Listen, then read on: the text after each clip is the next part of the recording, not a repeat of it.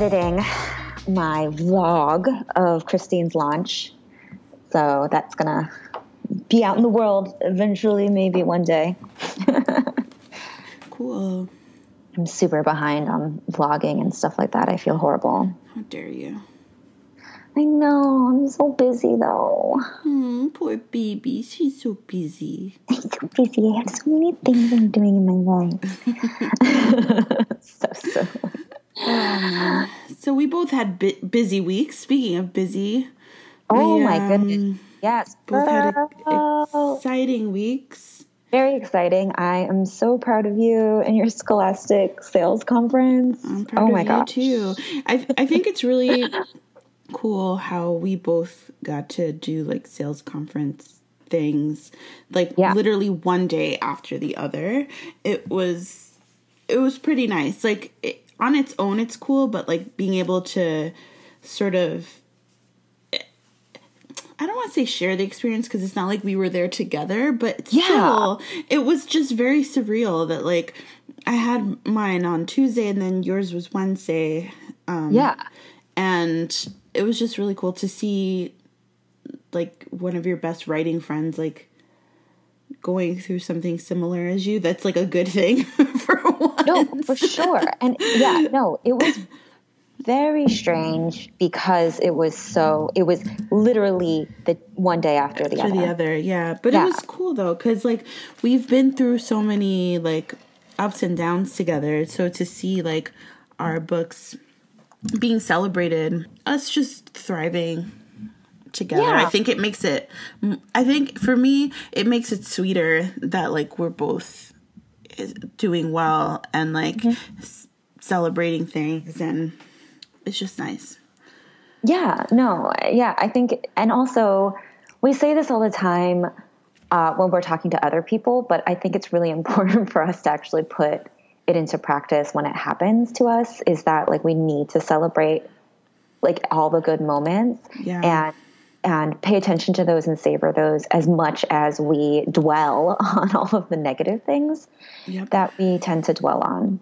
Yeah, yeah, because we we do dwell on negative things a lot, and like, I think part of it is so, social media makes it like more complicated. I think because I think we're we're constantly trying not to like trying to like sort of walk this line between like being appreciative and like talking about the good things about our books without seeming like assholes. And I think it's Yeah. really complicated because like on the one hand, like and we've we've talked about this kind of thing before. Like on the one hand, you know, I feel that like women and like people of color in general, and especially like women of color, and like add all sorts of you know different things on top of that, like being queer, and Yeah. we're we're sort of told like don't like celebrate things like a because you don't want to look cocky b because it's bad luck. Like i think some of it is like a superstitions that like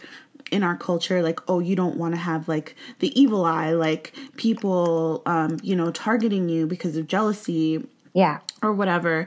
And um i i think it's it's really hard because like my personal like from a person who is on social media a lot and has gotten many opportunities from social media uh, if if i'm giving somebody like coaching advice i would say you celebrate everything that happens. You make a big deal out of everything that happens because our books are products as authors we're part of that brand. And while i do think it's important to be sort of transparent where you feel comfortable being transparent in terms of uh, negative things too or like the struggles um obviously with this podcast um i also think that you should be able to celebrate things. And that's because like that's like marketing 101 like the hype comes before the the the marketing hype comes before the the organic hype a lot of times. You know what i mean? People like something because someone said like hey you might like this thing you know Yeah. and um i think we've gotten like stuck in sort of this trap of like oh you have to be humble and like not like celebrate yourself. Meanwhile, there's authors out there who don't give a shit and who are, you know, celebrating themselves all the time and people Yeah. are eating it up and buying their books and we're like having this like struggle because we don't want to come off as jerks and I think it's just such a I don't know, it's such a thing. No, I completely agree. And honestly, uh, someone someone once gave me writing advice that I think is applicable here. They were just telling me not to have filler scenes or anything like that because they're like if you don't like your own parts of your own story how can you expect other people to like your story exactly like you, you are your first fan and if you can't fan over your own work then like you can't expect anyone else to like to read it and like it either. Absolutely. It's super true. And, and i think you know what? I think it's not just us being able to be excited about our own stories and promote our own stories and um, put ourselves out there. I think that it is um, it would be very smart for anyone who is about to go and be an author or be a writer to really work on how you react to when you see other people doing promotion for their own work mm-hmm. because i think that we do end up having jerk reactions to people who are like shouting about their books and stuff like that. And of course, I'm not talking about this the Twitter accounts that literally their whole feed is buy links. That's yeah. a different story. Yeah people who are genuinely and organically excited about their books on their social media, um, they have a right to do that, and they and they are allowed to do that. And you being, um, you know, having like a negative reaction to that is uh, is is kind of on you. You know what I'm saying? 100%. Like. And, and I'm talking to myself here too, okay? Like mm. I, I'm mm-hmm. I'm not just saying this to other people and pretending like I'm perfect.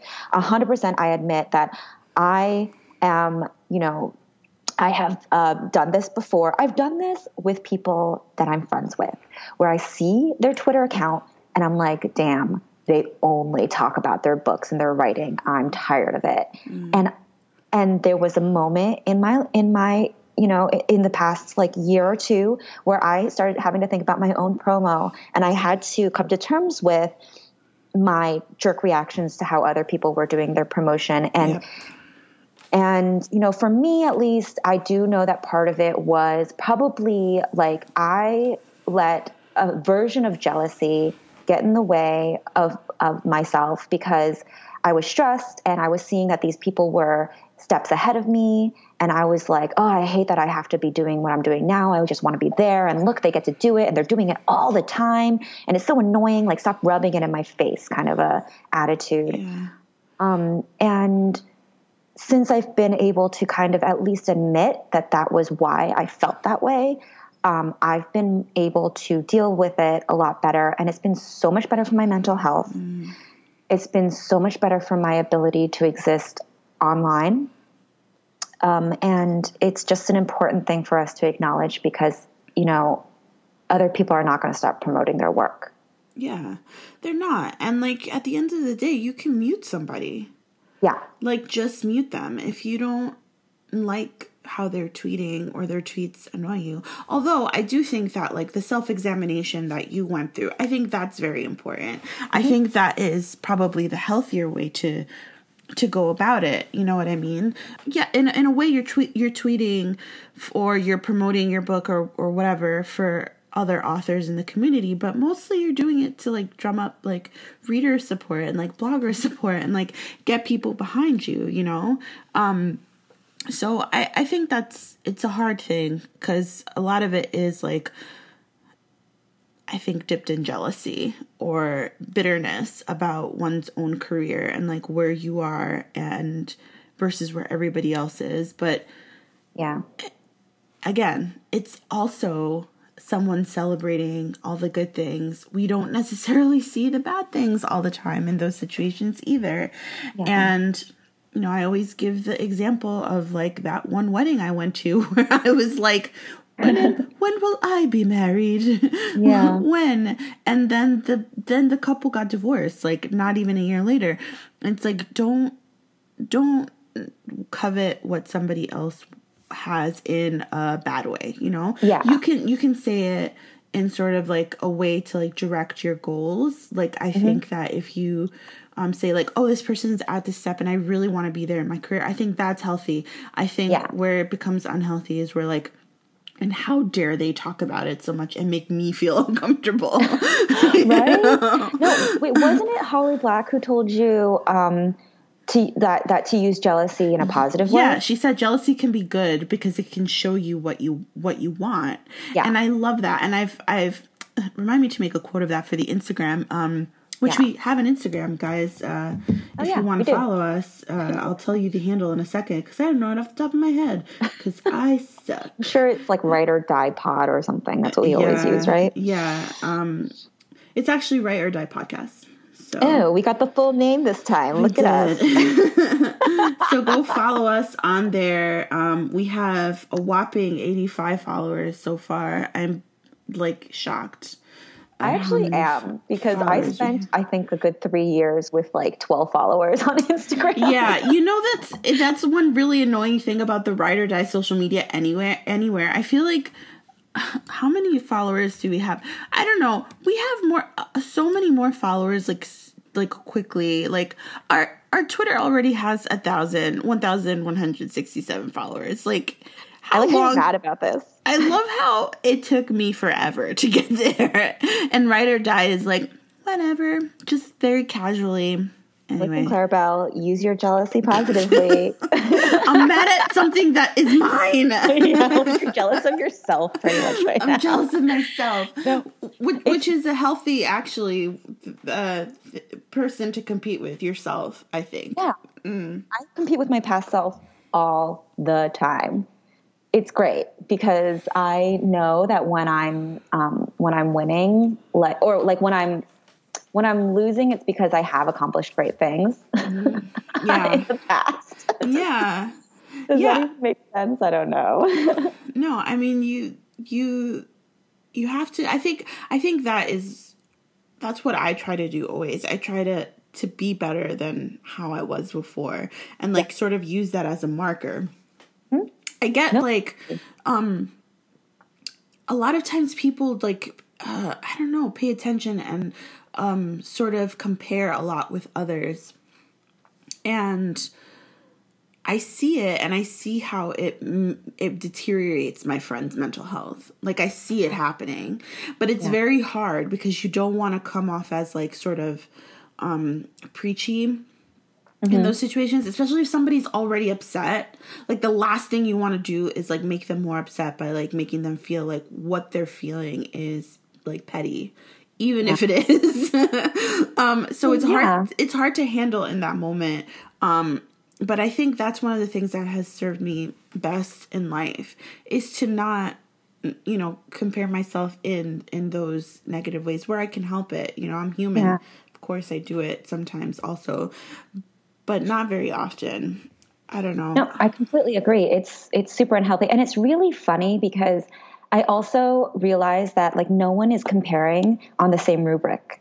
Like no. the way that I compare myself to other people is different than how you compare yourself to other people. Yep. So like it's just so interesting how like different people have all the same information, but their perspective of something is completely different yeah. because they're a different person. Yeah, for sure. For sure. It's, it's and, and how weird. people can think of like sometimes somebody will be like i can't believe this is happening and be like holy shit i've never i've literally never thought of this. Like i would have mm-hmm. never thought about somebody is getting foil on their cover or something as being a thing that would make me upset.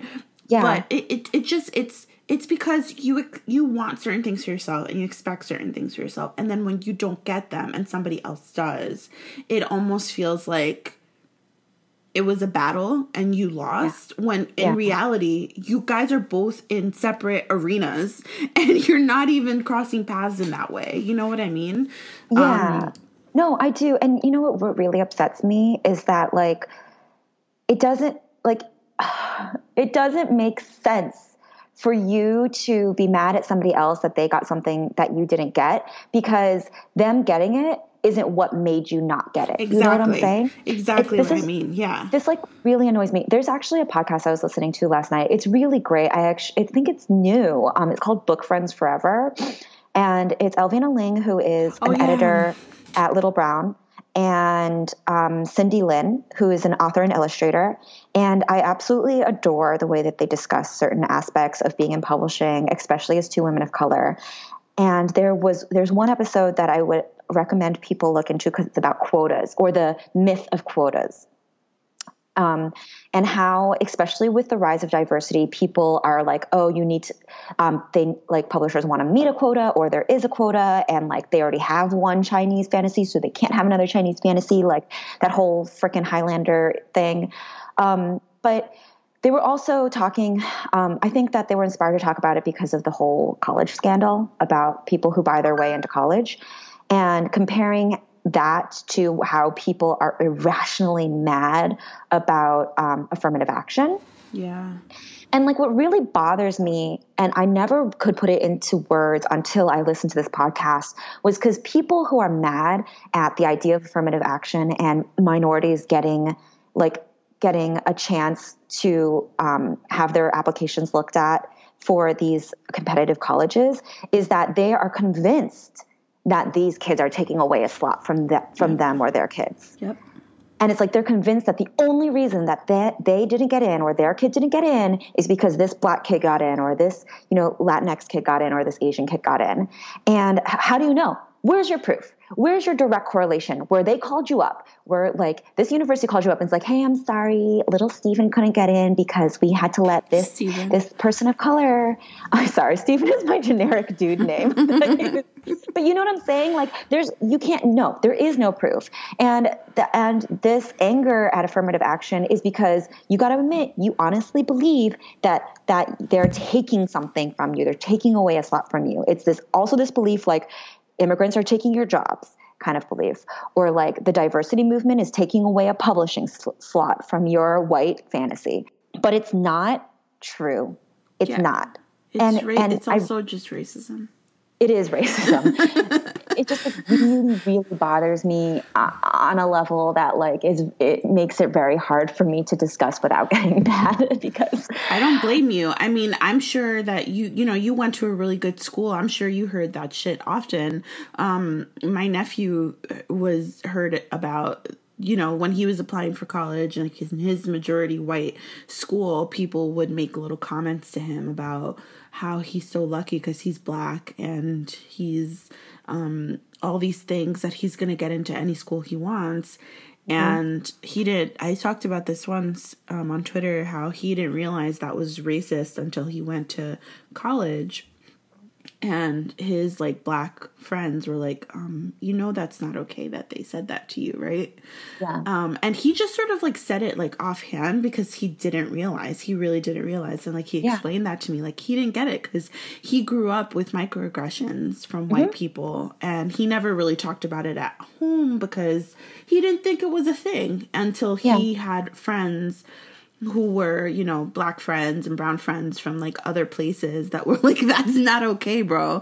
And like now he's yeah. getting it, but like seeing him realize that it broke my heart a little bit because here are these kids that are supposed to be his friends and they're they're being racist towards him, you know? Yeah. From mm-hmm. things that they probably heard from their parents at home and yeah. they don't even realize is racist because they're kids themselves. They don't. Um, they don't. And and but that's the problem with our society is because it's so entrenched in racist microaggressive language that we can't identify it like easily like even people of color can't identify it easily until we get more context and it's explained clearly to us and we're like that's why it's always bothered me that's why yeah. but it's so hard and you know at the end of the day you know why it's it's really shitty to say this to you know um, these amazingly smart, capable, wonderful children of color is that you are telling them that baseline they weren't good enough to get in, just yeah. They yeah. needed the boost of the color of their skin and the charity of those in power in order to be able to compete with their white peers, which is playing in to the the racist narrative that white that white people are are innately superior. Yeah. Like and which is just like BS and the publishing version of that is when people say because they think they're defending themselves. I don't I I'm not saying we need I'm not here for diverse books. I'm here for good books. Yep. And it's just like do you realize what that comment sounds like? it means that you think that people of color can't write as well just baseline cannot write as well as white people and you're also dismissing the entire issue of the lack of representation by mm-hmm. saying mm-hmm. Well if if if it's a good book then it'll get published and that's all that matters. Yeah. and you're completely dismissing the studies and everything that has shown that we are kept out of publishing at a much higher rate that books mm-hmm. by and about white kids and white people are the majority of the industry still to this mm-hmm. day. And it's it's a lot of gaslighting because you're, you're saying you're saying to us if you just wrote well then you would get in when in reality we're held to such a higher standard that by the time we do get published we're running circles around our peers and we still can't get the support and the push that we deserve a lot of times because people don't know what to do with our books because the people at the publisher are usually white and they can't relate in the same way. And I think we both, like, bringing it back around to the sales thing, I think we both got really lucky in that our publishers recognized that our stories had value. And, um, you know, from my end on Scholastic, I know I had a Latinx woman um, really uh, pushing for my book behind the scenes, which is one of the reasons why I got invited to the sales conference. And it's like that that's opening doors for me because when she read my chapters, you know, um, and aside from, you know, a big team of people, it's not just uh Lizette, shout out Lizette. How you doing, Lizette? I love you. Um, um, but when she read my chapters, you know, she teared up and like she f- felt really connected to it because it, she saw her childhood in it. You know what I mean? And like that makes a really huge difference. It does. Um and and yeah, it's just it's it's really hard, especially with we've been having some problems on Twitter the past couple days. There's this one UK writer who's just like doing goodness. the the most. I don't know what's going on, but she needs to listen. Lady, you need to listen to Ride or Die. Okay. Yeah, I mean, and honestly, I he, I don't know. I go back and forth about this all the time because we talk. Uh, people talk about these issues on on Twitter, give free emotional labor because that is what it is all the time. So if you wanted to go into the backlog of these conversations, then you would have so much, so many sources of free education and you would be a better person for it. On the other side, I do understand that there's a lot of white noise on Twitter, um, pun not intended, and I get it. and um, and it is hard to find things if you don't have a starting point.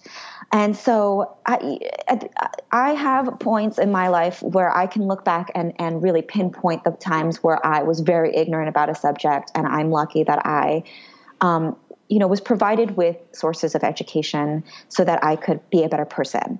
Um, so I don't want to ever say this person is just racist or bigoted and that's just how they will be for the rest of their life and that's who they are that's their label official forever because i do believe that people can change it's just really hard because once you see the pattern of problematicness and and you watch the person you predict, you're like, okay, and now she's going to bring up her mental health. Now she's going to bring up, Yeah, it's a like, you know, cycle. bullying and and uh, toxic, toxic, um, you know, mobs and blah blah blah, and and they do it every single time. You're kind of like, what do I do? You know, like you get frustrated, and and so those are the two different sides of the spectrum for people. Um, for marginalized people watching these conversations happen over and over again, and it's it's hard to reconcile those two sides of yourself. The side that wants to believe in the best in people, on the side that has just seen them disappoint you over and over again. Yeah, and for years too, because like you've going through these conversations for years and years, and it's not the first time it's happened. It's not even the fiftieth time it's happened.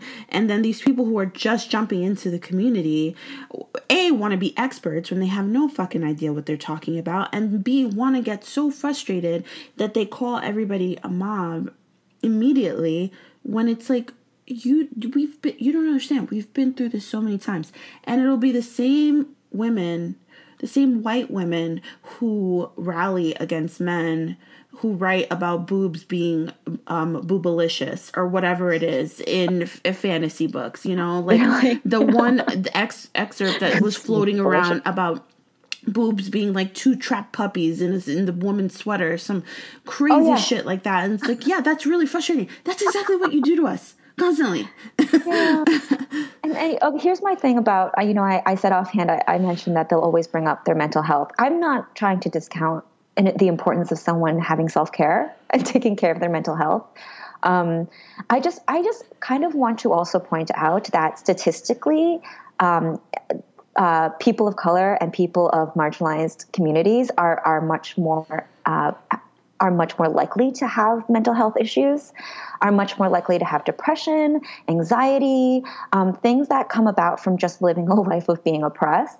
Um, not meaning that um, white communities don't also struggle with uh, mental health issues. It's it's definitely something that I think everyone should get care for. But but sometimes I see it brought up in a way that's like I'm I have mental illness and you could never understand that so yeah. lay off of me yeah. when that's not true. A lot of the people who are bringing up these issues are are bringing it up because they don't want your creative work to be triggering their very very real mental health issues as well. Um, and and I feel like there's some erasure going on when those statements are said. Yeah, I mean, I've had that happen to me often uh, with people saying, "Well, you're attacking me because I have this mental health issue. It's like, well, I actually have the same thing. And hmm. I'm not attacking you for that. I'm attacking you because you're being racist. And it's not even an attack. I just told you, hey, this thing is racist. Maybe don't do it. And then it just becomes a whole thing instead of taking a step back and saying, you know what, maybe you're right. And nine out of 10 times, then later on, those same people will just still apologize for what they said, but they won't apologize to me and they won't yeah. sort of take back how they framed me as a bully in order to gain sympathy for themselves um, and we often become the the victims of of these things online mm-hmm. and that's why for the most part now like i talk about things here and there like sort of in a joking way but i talk about it most mostly on the podcast because i'm able to express myself and you, none of you can talk. If you guys want to be like tweeting at me while we're recording i'll, I'll represent you and yell at claribel for you. No, you, no she won't. I won't do it. You. Um, no, you know, sometimes I like wish that we could treat um, someone, um, I, someone pointing out a, a problematic representation the way we treat recalling um, like a, a bad product like you know what i'm saying though like if there's a if there's like a new model of a car and the and the brake pads were just like like you know are just like bad and they need to recall that car no one will be like oh think about the feelings of toyota I mean, they might. I feel like they might. Maybe they will. And also, nothing against Toyota. I love Toyota, but like, um, it's. it's it's it's of course there's more subjectiveness in it when it's a creative uh, product but it is the similar thing you're hurting somebody you're hurting somebody if their if their brakes don't work and you're hurting someone if you're um, feeding into and spreading um, racist stereotypes and mindsets with your work yeah. and and that's kind of what it sh- i wish that we could just find a, a, way to kind of see it a little bit more that way um, because because it's not anything against you as a human being as the author you know? I, I think that that's also the case. And i think that someone's mental health is is affected when they feel like they're being personally attacked of for being a racist when that I don't think that anyone that I've ever seen speak up against a problematic piece of work is um, starts off being like you are racist. They're always saying in the text I read this, and that is um, that is a racist mindset. Yeah, I think there has to sort of be. Uh, I mean, there somebody did write a guide once about um, sort of what to do when you get called out, but people aren't going to listen. I think it's it was just uh, Misa. Oh, uh, yeah, absolutely, and um, I'll put that in the yeah show um, notes. I'm just I'm writing down stuff now because I'm really bad at saying like I'm gonna put this in the show notes and then I don't put it, as Kat pointed out yeah. to me the other day. Yeah, it was so, Yeah. And she wrote "This Time Will Be Different," which is coming out this year. Um, yes. Just you know, if we're using her guide, I just want to give her a little shout out. Misa, we love Misa. Yeah. Um, so yeah, and and it was and it's very nuanced. Her guide is very nuanced, and and it also is. Um, it's not. Um, it's not accusatory. Yeah. It's so which I which I really appreciated that um, the way that she wrote it um, in that sense. Another thing that we should talk about is that this podcast is airing Monday, and tomorrow is my cover reveal. Oh my gosh! Yes, everyone, get onto Twitter. Tomorrow is Tuesday because this is airing Monday, and look at this beautiful cover. I swear, I'm like, I cannot. I'm I'm still not over it. I, am really excited keep, about it. Yeah, I keep on thinking of different things that I can get it printed on. Your you know, face. like like yeah, I'm just gonna get like a big face tattoo, like placemats and uh, like things like things that I use in everyday life, so I can like pull out the placemat and be like, ah, oh, there it is. yeah, I mean, it is. I I I have it printed because I have like the initial sketch and then the finished product in two di- separate frames in my living room, and it's so cool because you can see like the progression of like where it started and where it went to. Um, mm-hmm. uh, which I would, I'm gonna try and see if the um, the illustrator would ever do like a blog post with me about that, um, that would be really cool. I'm going to reach out to her. Um, but yeah, I'm really excited about it. I'm also in true Claribel form um, launching my official pre order page, which will be at buyghostsquad.com. Um, and that, uh, I'm not kidding. That is literally going to be the URL that is, it hosts my pre order page. It's going to have links to all the places you can buy it. It's also going to have a media kit with multiple headshots, um, 3D renderings of the book, gifts that you can use on Instagram, and it's also going to have an Instagram stories um, kit. So if you want to help me spread the word about uh, Ghost Squad on Instagram stories, there are videos that you can use um, to tell people where they can buy it, which is buyghostsquad.com. And um and yeah, I'm just really excited to finally be able to share the cover with everybody. Um as I really love it and I think it's really beautiful. And people seemed really excited from the just the teaser thing that I dropped on Friday. So Of course they are. Even though that teaser was kind of scary, dude. It was scary. It was that witch? Huh, I don't know about that. I mean, although the book is creepy. Yeah, but the prize for best, um, the best reaction tweet goes to Ryan. oh my god, that her hair evaporated, or wi- he was her like wig her wig evaporated, like her wig evaporated. That's like how shook she is, or something. like he said, that's gonna be him on Tuesday. Oh, Ryan, oh. Ryan La Sala, we love you. Yeah, we do. We appreciate each and every one of your absolutely ridiculous reactions to things that we do. He said he's gonna wear tights with. Um, well, I told him. I asked him if he would wear t- uh, tights that I'm making with the cover on it, um, t- to help use his butt to promote my book. Oh um, and he said yes because he's a true friend. So Aww. think about that, everybody. Think about it. What if I wore like a whole bodysuit? You would beat him, but I feel oh. like he would do that and then make a cape oh man, no, I should sit on a freaking podcast. It's going to be public. well, why do I do this to myself? My wonderful ideas. Ryan is already sewing. It is too I know, late. Ryan. Stop listening to the podcast. How dare you? He's at the fabric store right now, like, move to make a cake. Pushing, pushing older ladies aside. Like, just want to get their yarn and stuff. I picture him spinning in the aisles as he grabs all of the glitter and things that he needs like he has like I, I imagine he like has like a bunch of spools of ribbon and he's just twirling. They're like spinning in the air. Yes, I agree with everything.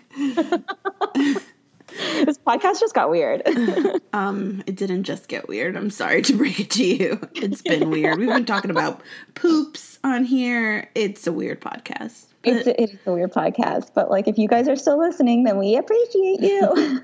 Leave us reviews, guys. Come on. I know. I was just going to be like, this is a good transition because we always forget. If you like the podcast, then please rate and review on whichever site you on iTunes. iTunes, I guess, is the number one, right? Yeah, iTunes is the most important one just because that's like where a lot of listeners can find us and that's where people pay attention to reviews the most, unfortunately. So we are on like Spotify and we're on Google Play or whatever the thing is called for Google Podcasts. Yeah, Google Play. um, sorry, Google, I love you. Don't bury our podcast, please. Uh, oh. But if you even if you listen like on other mediums if you could leave us a review on itunes that would be really great. Um, one of our reviews is actually our banner on twitter. It's the one that says our hair is really great. Um, oh my um, gosh.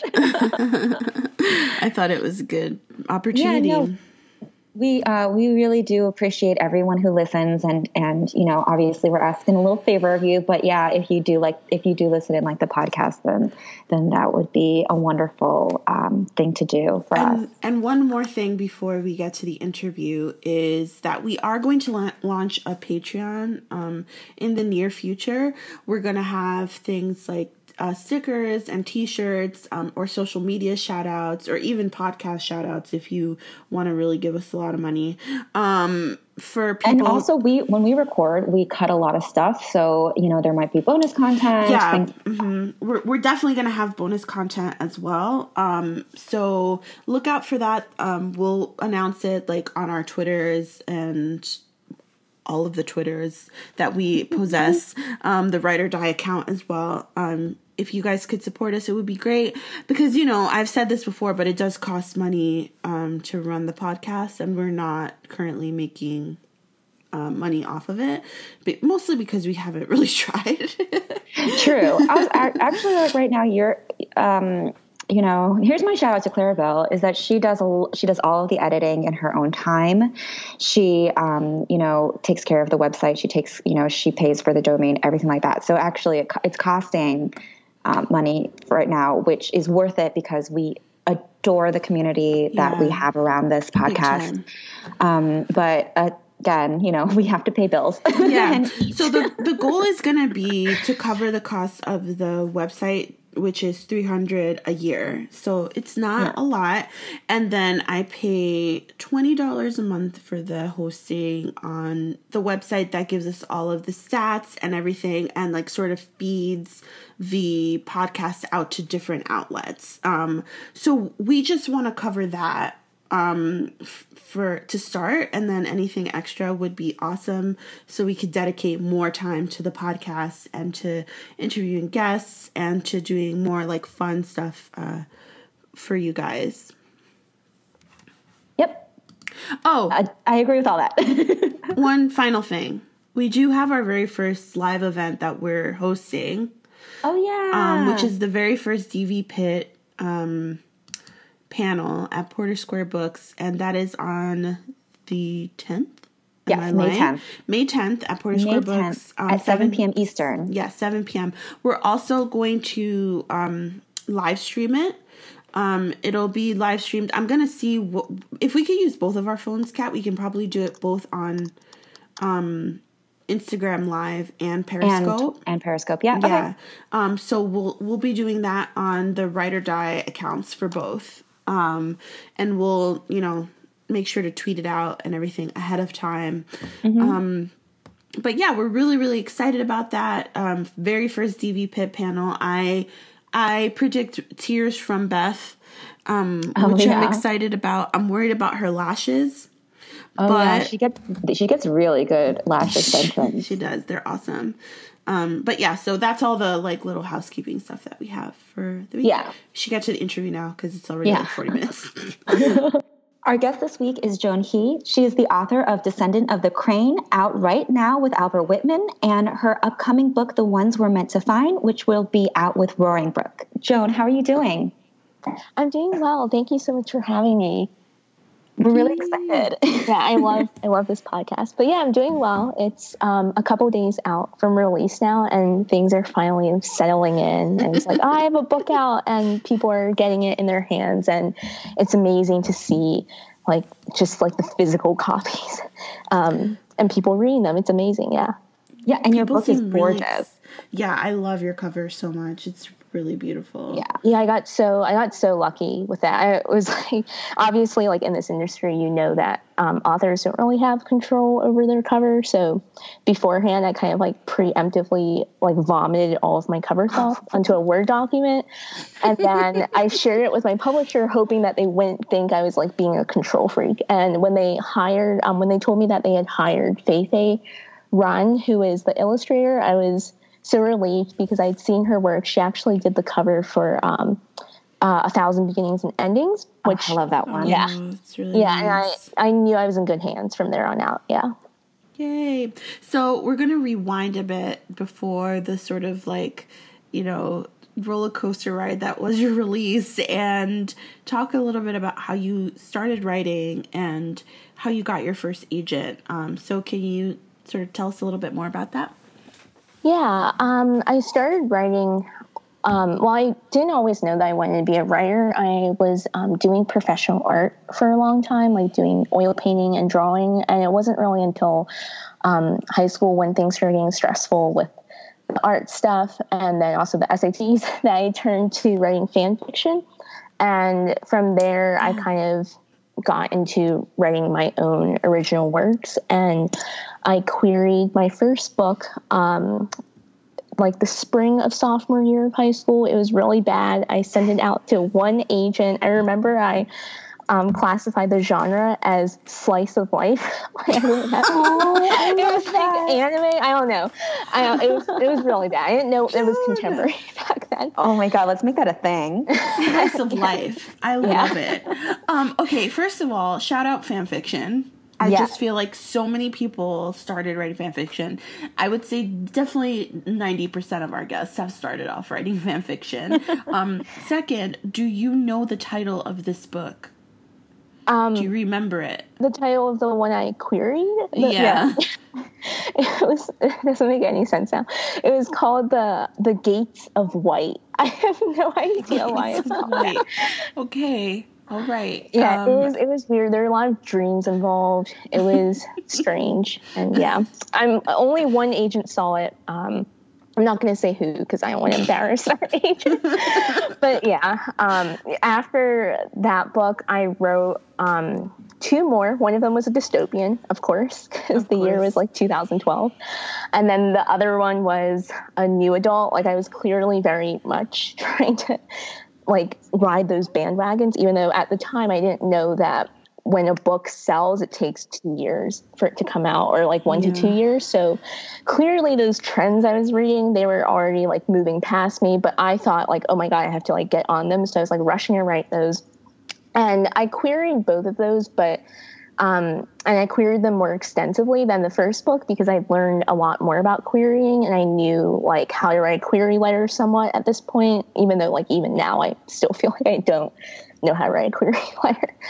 Um, but then I, it was the fall of my um, senior year of high school that I started drafting um, this book called Hesperia, which is actually uh, now descendant of the crane. And there was a lot of stuff that went between that change, but we can talk about that later. But yeah, I drafted that book.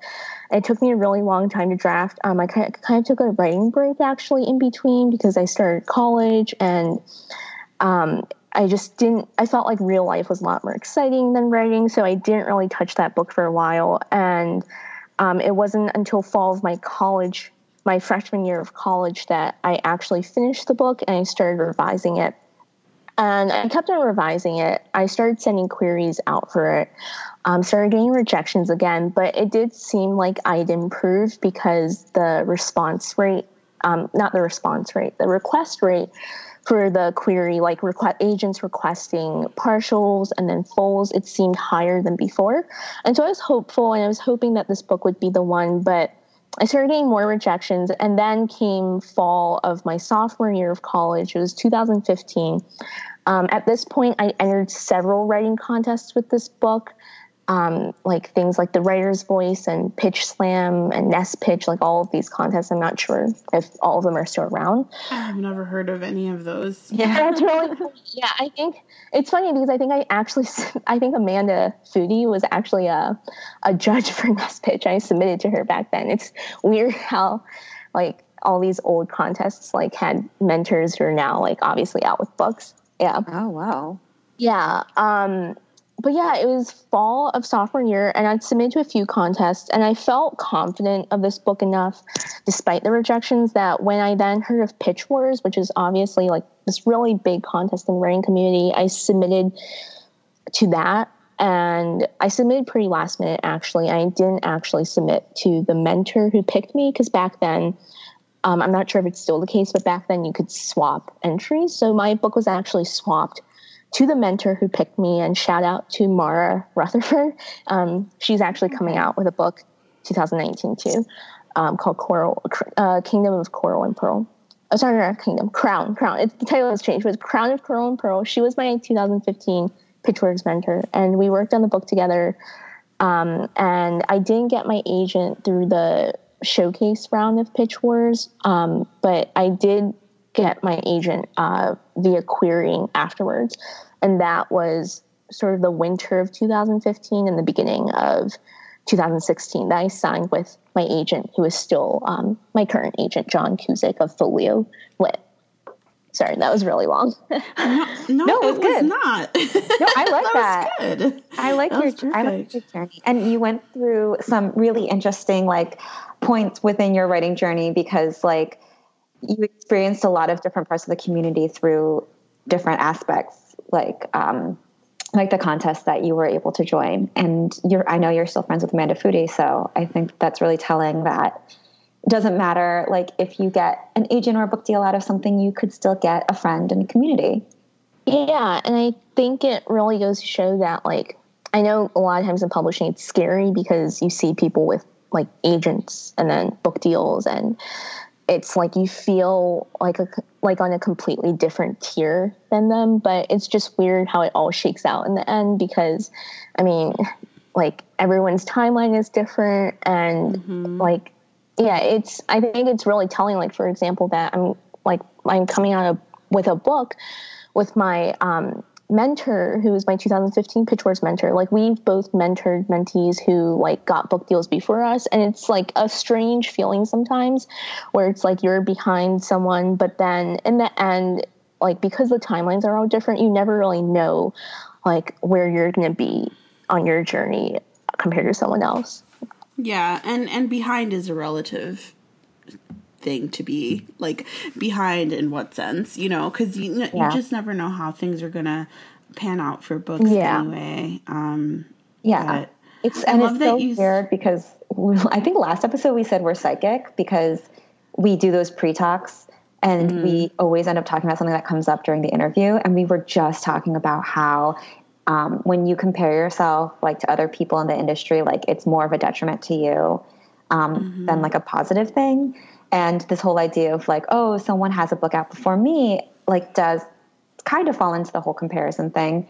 And i think if i thought that i had a mentor who secretly didn't want me to get a book deal before they did and they were my mentor i would be like really weirded out by that. So yeah, i feel sad. Yeah. So i think i think that like it's you know it's it's yeah it's all relative. And honestly it's negligible because it's so subjective.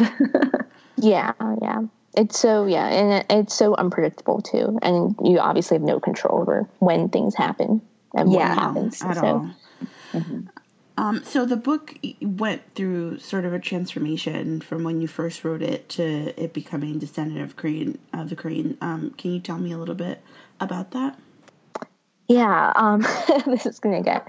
I feel like this could get long too. I'll try to keep it no, don't. No, speak your mind. Okay. Um, so we, so like, because my agent, um, he's editorial, we, um, we revised the book before going out on the first round of submission. And we went out in April of 2016 because I'd signed with him again, January 2016. So yeah, we went out after a couple months and, um, we had a submission list. It was really exciting getting to see all the different editors and imprints that would be um, reading the book. And we sent out the submission, and I kind of like waited. And my agent is pretty good about nudging people. And so we started getting responses in um, pretty quickly, I would say. Compared to what I've heard about like some other people being on submission. Like sometimes you have cr- crickets for months, which is the worst. But we ended up getting uh, all of our feedback really back within two months or so, and it was all rejections. Um, and there was one revise and resubmit. And I was looking at the revise and resubmit, and it would have necessitated rewriting the first 25% of the book uh, because the I'm not for people who've read the pitch. I know, like you know, that the dad dies in the beginning of the story. Well, the dad used to die a bit later in the story, but now he dies like off the page and off the screen before the story even begins, and that's actually thanks to one of thanks to that revise and resubmit that the editor brought it up and i was like that's a good point like moving the death beforehand so it's funny because we didn't end up like signing with that editor, but it's still funny how like your rejections and feedback during submission can help shape mm-hmm. the final mm-hmm. book. Um, yeah, so like I kind of like when I was considering whether or not to do that revise and resubmit, I was also looking at the other rejections, and I just got the sense that the book hadn't really made it to like things like acquisitions. Like the rejections were nice, but they kind of pointed to like where I felt like were fundamental issues like wrong with the book. And one thing that I was getting was that um, across rejections was that the world was either confusing or it wasn't immersive enough. Basically, like people had issues with the world. And so I was looking at the world, and like as I said, the book was titled Hesperia at this point because um, I hadn't made it a fully Chinese world. It was like half Chinese, half Rome because I was scared that by making it fully Chinese, it wouldn't it would be too hard for um, readers to get into if they weren't familiar with that world. But I did feel like the fact that I was diluting it down, it was contributing to some of these world issues that were being brought up in the submission rejections. So when I started revising it the summer of 2016, I made the decision to make the world fully um, Chinese.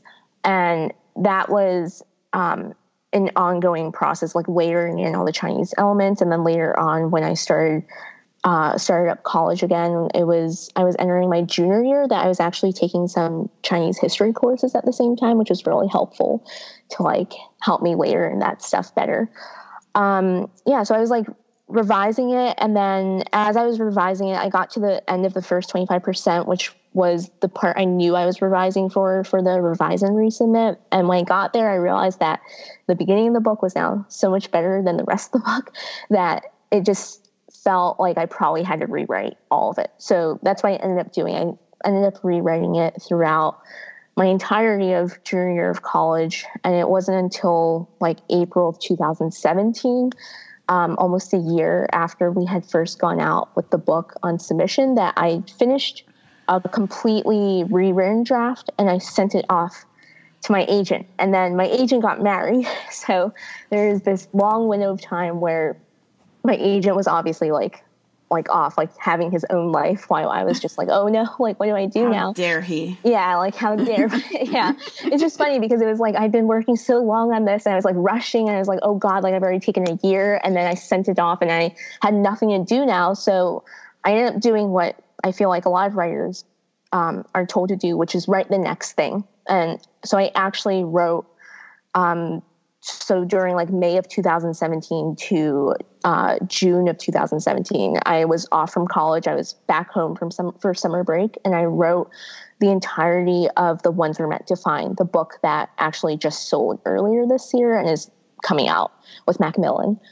Um, so yeah, I did that, and then my agent came back um, and he read the rewritten version of what is now titled Descendant of the Crane. And he was like, okay, this is better than what we had before, but it still needs revisions. And that was honestly, it was a hard moment just because I worked so long on this book and I wasn't sure if it was like going to be good enough to sell. And because we had already gone out to like 15 editors on submission round one, I knew that submission round two was going to be a bit smaller. So like we wouldn't really be resubmitting to people. We'd be submitting to 10 new editors.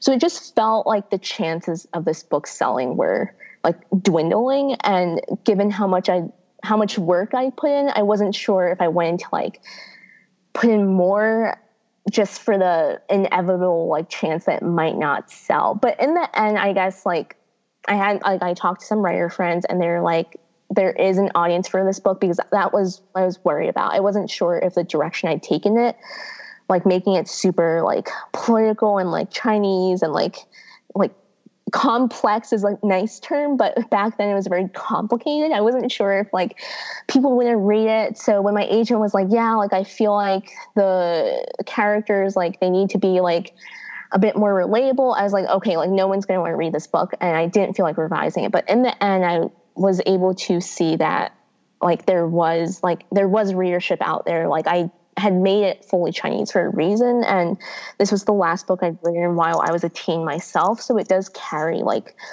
a lot of like, I don't know, it's like I sort of grown throughout this book. So I was like, mm-hmm. okay, I'm mm-hmm. going to revise it one last time. And I revised it with my agent for a couple months. And then we went out on submission round two um, late July 2017. And as you know, publishing is pretty dead during the summer. Yeah. But we started getting uh, feedback again and rejections again. And I wasn't really banking on anything. So I started writing another book. And then late August of 2017, like a couple, like two months later, we got an email from Eliza Swift at Albert Whitman and she was like she loved the story and she was going to take it to second reads. And by the way was joan open to making it third person? Uh, and i was like because that, that was the one thing that hadn't changed through the rewrites. The book used to be in first person present and it stayed first person present despite the rewrite. And so when she said that i was like part of me was like all right like let's i was like i told john i was like let's tell her i'm game because i've like i obviously I don't want to like shut down this opportunity. And yeah, but on the inside, I was like, oh no, no, no, I can't, can't make it third person. So yeah, we were like sitting tight and we were trying to see like um, if like another editor might bite because once you do get an offer from someone, you can kind of nudge like the other editors who have the book and be like, hey, like we have an offer on the table. Like, can you read by the certain date? And the thing is, one other editor came really, really, really close to um, winning the book, but in the end, it didn't work out. And that was probably the most painful part of submission, like getting so close and then um, getting that rejection. But in the end, like now, obviously having edited the book with Eliza and having seen the final product, and I can completely, like, with 100% confidence say that, like, she was the right editor for me and like making the book third person was actually something that helped fix a lot of the issues about like the world and the plot being too complex because when it was in first person it was like you were limited by uh, the main character's narration a bit and explaining things didn't feel as organic as when it was as when it is now in third person. So it all worked out in the end but yeah like i would say it definitely was a moment where like getting that offer wasn't necessarily like the confetti and like the fireworks that I built it up to be in my head because like it didn't go as expected and there was like like a little bit of sadness at the end. But I think yeah it just goes to show that like things don't necessarily go as you expect but they tend to work out fine in the end. Yeah. That is a mood. Things yeah. do not always go how you expect. I can relate to that. Um, so I, I think that not wanting to write like our heritage or culture um, into our books um, is something that a lot of authors of color can relate to. Um, I think it's awesome that you ultimately sort of gave yourself permission to make the world like fully Chinese. Can you tell me what sort of drove you to say like fuck it, I'm not gonna make this like a Rome inspired um, world. I'm just gonna go all out. What what made you what pushed you to that? Um, I think like two answers. One would be, I mean, um, for one, like I said, I was getting re- I was getting some rejections that brought up issues in the world, and because the world was always half Chinese, half Rome, like when the editors saw it, there wasn't anyone who was like, "This isn't Chinese enough," which I know is like a feedback that some people, like some Asian authors, get, or um, that their world isn't like other enough. But i didn't get that luckily but i did get like feedback about the world. Again like not really cohering like not really making enough sense and i realized that that stemmed from the fact that when i was thinking about the world like i was actively cutting off sources of inspiration because that would that'd be too chinese right like that'd be too much and i couldn't really like dig into the culture that explains why their customs, why their myths, why their ways that people dress, and why their ways that people think. Like I couldn't really dig into that because I blocked it off for myself, and not yeah. being able to do that, I felt like just objectively made the world weaker. Um, but I would say like the other part was honestly seeing um, fellow like Asian authors getting deals for their book. Um, I remember specifically um, I remember seeing Julie Dao uh, sell her book, and like I'd follow that the journey of that book because Julie has obviously been um, so open about her journey. She's her blog back then was such a source of oh inspiration oh for me. Yeah. Yes, I love. Yeah, yeah. And like when I saw her deal, and I saw that like she had used like fully um, like Chinese names for her main characters, like I, it, I think that that's what gave me the courage to give myself that permission, which is why I think it's so important that there are more stories out there. Um, because I think when I started writing the book in 2000, in late 2013, like the only Chinese inspired book out there with like a Asian cover was by a white author and like there was nothing else really that was recent.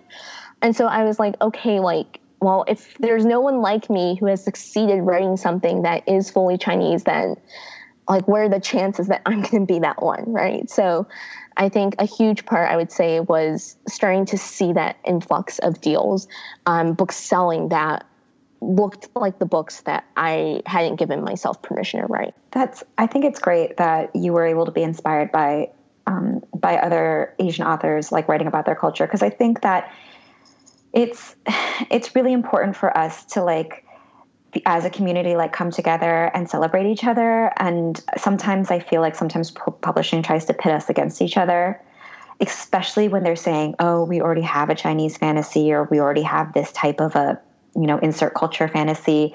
Um, and it's it's really important that we just not let them do that to us because we are always stronger when we're together. Um, and and I think it's just wonderful that that you got to have, you know, the book that you like fit who you are because you were inspired by some people who came before you. Yeah. And it's, it's so important that Julie doing it sort of opened the door for you to feel like you could as well. Um, that's amazing. And we love Julie. We do so. love Julie. yeah, Julie is awesome. Yeah. At your launch, I really loved that you and Liz Lim um, talked about kind of some of the uh, creative decisions that you were making when it came to the type of cultural specific things that you were including, which you kind of touched on already. Um, and very specifically, I really liked how you guys talked about language. Um, and even you and I were talking before um, this interview about pronunciation of things and, you know, it's it's different across cultures too like you know just because someone is you know asian doesn't mean that they understand how a different Asian language is spoken. Um, and I just like really love the conversation that's going on around that, especially when it comes to diaspora writers. So could you touch a little bit on that? Yeah. Um, so I guess I can start, I'll start with like uh, the names of the characters. Um, so all my characters have um, fully Chinese names, like Mandarin names, but um, like there are some that may look English to English speakers. Like for example, there is a character whose name is spelled L I L I A N, and in Mandarin that's pronounced as Li Lian. But to an English speaker, that looks like Lillian, right? And that was actually done um, purposefully in the sense that I wanted to give my characters name that were at once authentic but also easy for the majority of my readers to sort of like like visually see and perceive and like translate into a sound in their head without butchering it in a way that would sound like bad. Does that make sense? Yeah. Like like there's a character whose name like looks like cayenne, like cayenne pepper, but it's pronounced Caiyan. But it's still more like the cayenne is more pronounceable than let's say a character whose first name might start with like a Q I O N G, which is my Chinese name. Like Q I O N G actually pronounces as Chong, but no one would like no English speaker would think of that. And I think if you saw that name on the page without an, any understanding of the language, it would just either it wouldn't translate into sounds at all in your head or become like some sort of gibberish. And that's something that I wanted to kind of like spare my characters from, considering that my own last name is something that is pretty hard. Um, for English speakers to pronounce, like just at a glance. Like I wanted to give my characters names like that at a glance wouldn't sound like funny or weird. Yeah.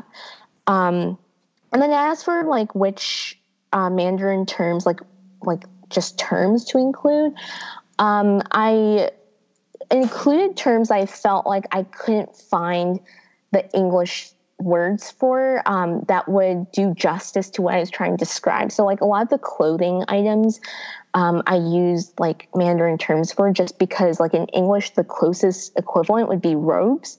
And there are obviously a lot of different kinds of robes, and it wouldn't nearly capture the visual image I was trying to create as if you would as if you were to Google like the Mandarin term, which is like Hanfu or like ruqun.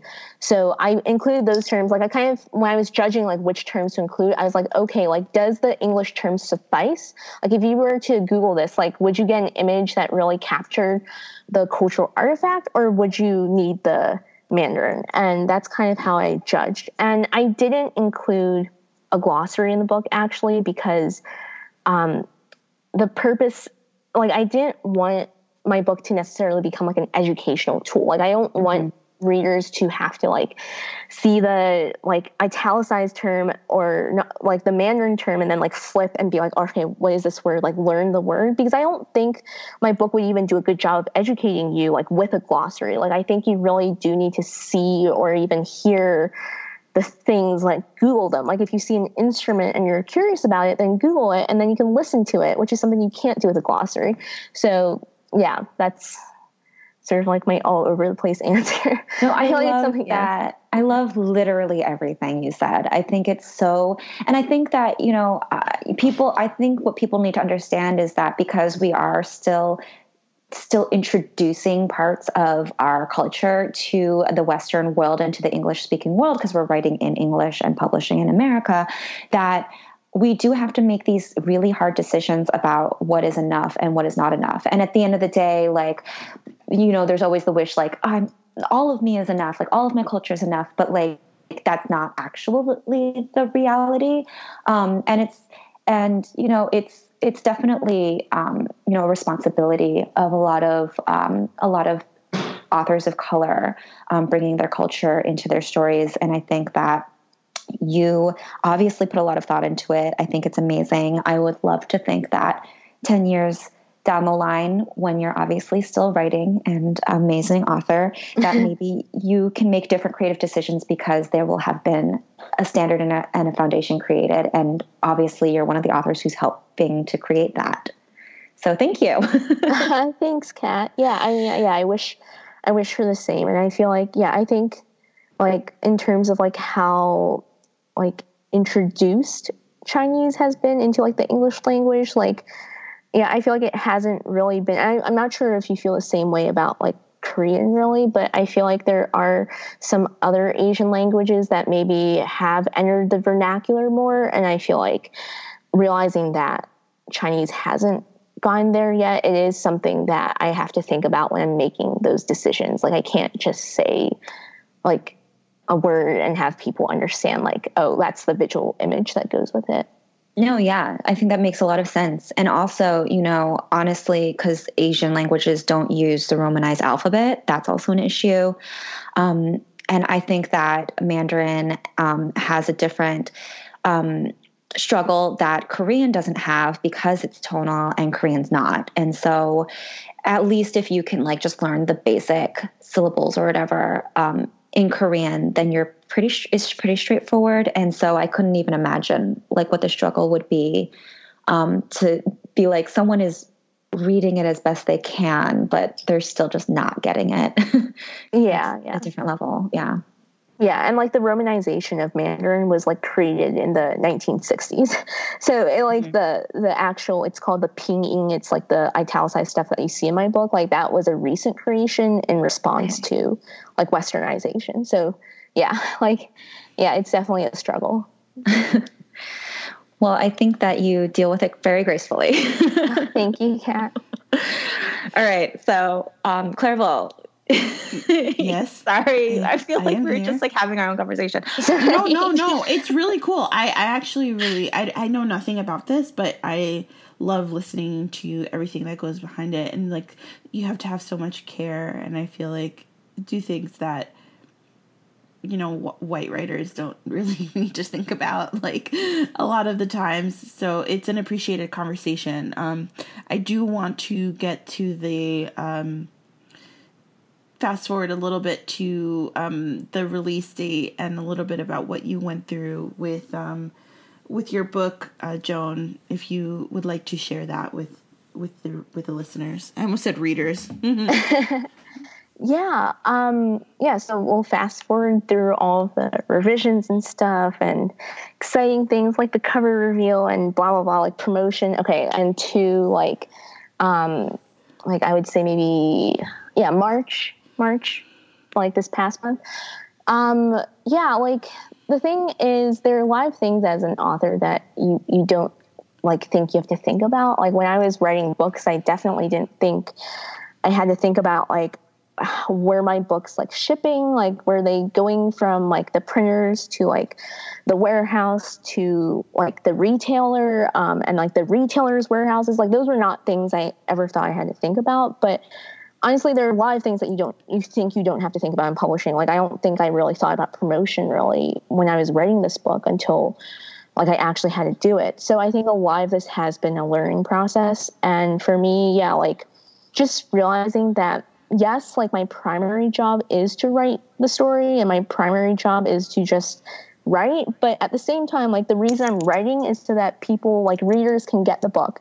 And part of readers getting the book is making sure that the book is in fact like you know like releasing on time. So that's it's like worries i don't necessarily want to have to have but i like will accept them because it's part of my bigger mission which is to share my story. And so yeah like earlier on in march i'm not sure if you guys know about this but like there have been some like paper issues in the industry and mm-hmm. like a just like a bunch of like production side problems. And so i was calling my local Barnes and Noble, um, asking them if they could stock more of the books so that I could come in to sign. And they were like, "Oh, like we haven't received the book yet. Like it's on the warehouses." And honestly, like most books, they don't get into the warehouses until like very close to release. But I just like I think something that's important as an author is just to be proactive and just like ask your publisher if you're ever concerned about something. So I asked my publisher and was like, "Can we like see where the books are like in the process?" And that's when I learned that um, they were delayed at the printer. Um, and at that point, we kind of had to make a decision like pretty quickly um, because release was coming up about like should we stick with the original release date and like risk books not like circulating in time or should we push? And so we made a decision to push the release date but even then obviously like so much is like out of our control. Like my publisher um, because it is a smaller publisher they work with um, another they work with a distributor outside of them. Like bigger publishers like macmillan per se they have like their own macmillan distributors but a lot of smaller publishers they work with like outside distributors. So there's a lot of people and a lot of like places and there's a lot that's out of your control. So even with the delay um, we still ended up running not into printer issues this time but like shipping issues which is why um, the book like even though it was out of the printer it, it then had to be like transported to the dis- distributor's warehouse and then to like the individual like amazon warehouses and then amazon has a lot of warehouses within its system and so it had to be distributed within that ne- network before actually like making its way out to readers so there's that whole like like there's this whole like machine in place that your book has to go through to come out on time. Yeah. Yeah, I don't think anybody thinks about any of those things. you just sort of like assume like the book will be there, but yeah. it's a very real thing that yeah. has to happen. There's so much that goes behind your book from when you write it to it becoming like a physical thing. So that yeah, is very yeah. And I think yeah, like I think um in an ideal world like as an author, you you shouldn't have to think about these things. But again, like there are a lot of things that you take for granted, really, that I feel like I've just learned to like not do that. Like, for example, I think when I was writing this book, I was thinking like, oh, like once I get published, it's going to be in like every Barnes and Noble. And I think a lot of published authors will actually tell you like not to take that for granted because you learn that like it's it's hard getting your book into like brick and mortar stores, and it's even harder to get your book like in a like a to have a good placement in a store so that like people pick it up. And that's something that like coming from a smaller publisher like i kind of had to come to terms with that it would be very hard getting my book to have like the same amount of coverage in like brick and mortar stores which is why like again like having like the online retailers work was like such a big thing to me and why it was kind of like oh no like when amazon.com like wasn't working or bnn.com wasn't working on release day it was a bit harrying but like yeah in the end i'm glad it all worked out.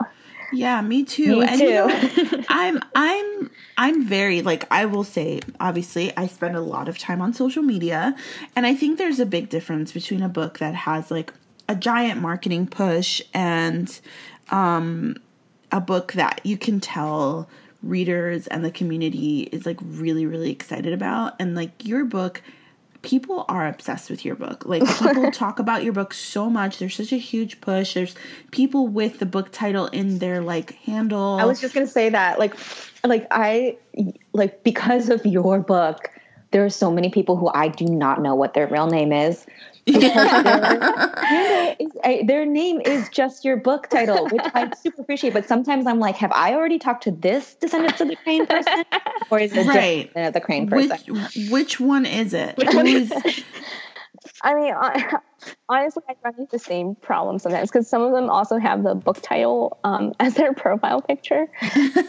All right, like which, yeah, because like, yeah, I mean, some of them are. Um, I, I did form a street team as part of my like own marketing efforts and like a huge part of the word of mouth has been thanks to them. And I, I'll tell you, like, um, some of the like descendant of the crane, like Twitter peeps, they probably are um, from my street team. And yeah, I'm so grateful uh, for all their help, especially as like out of my control struggles have popped up. They've always been like super supportive and like on my side.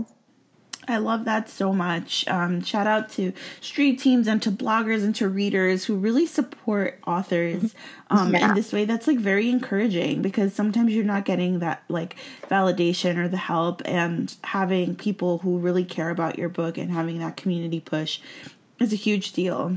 Um, it really is. I'm really happy that your your book is out there for people to buy and read this story that's gone on this amazing journey. And now let's talk about embarrassing things. Um, so everyone who's on the podcast shares either um, something they'd wish they'd known before they started, or their most embarrassing uh, publishing related story. So it's up to you what you want to share. Uh, I feel like oh my god, I feel like I've already shared like a lot of embarrassing things. I mean, like yeah, like the first query, the first yeah. Um, I'm I'm trying to think. I I might have mentally blocked out a lot of the embarrassing things. Yeah, something I wish I'd known was that um, that my relationship to writing would change um, as I went through this process, and it's actually something that I'm still struggling to figure out like what does writing mean to me now that I'm like published and people can read my book? Because like in the beginning like I said like I started out in fan fiction right?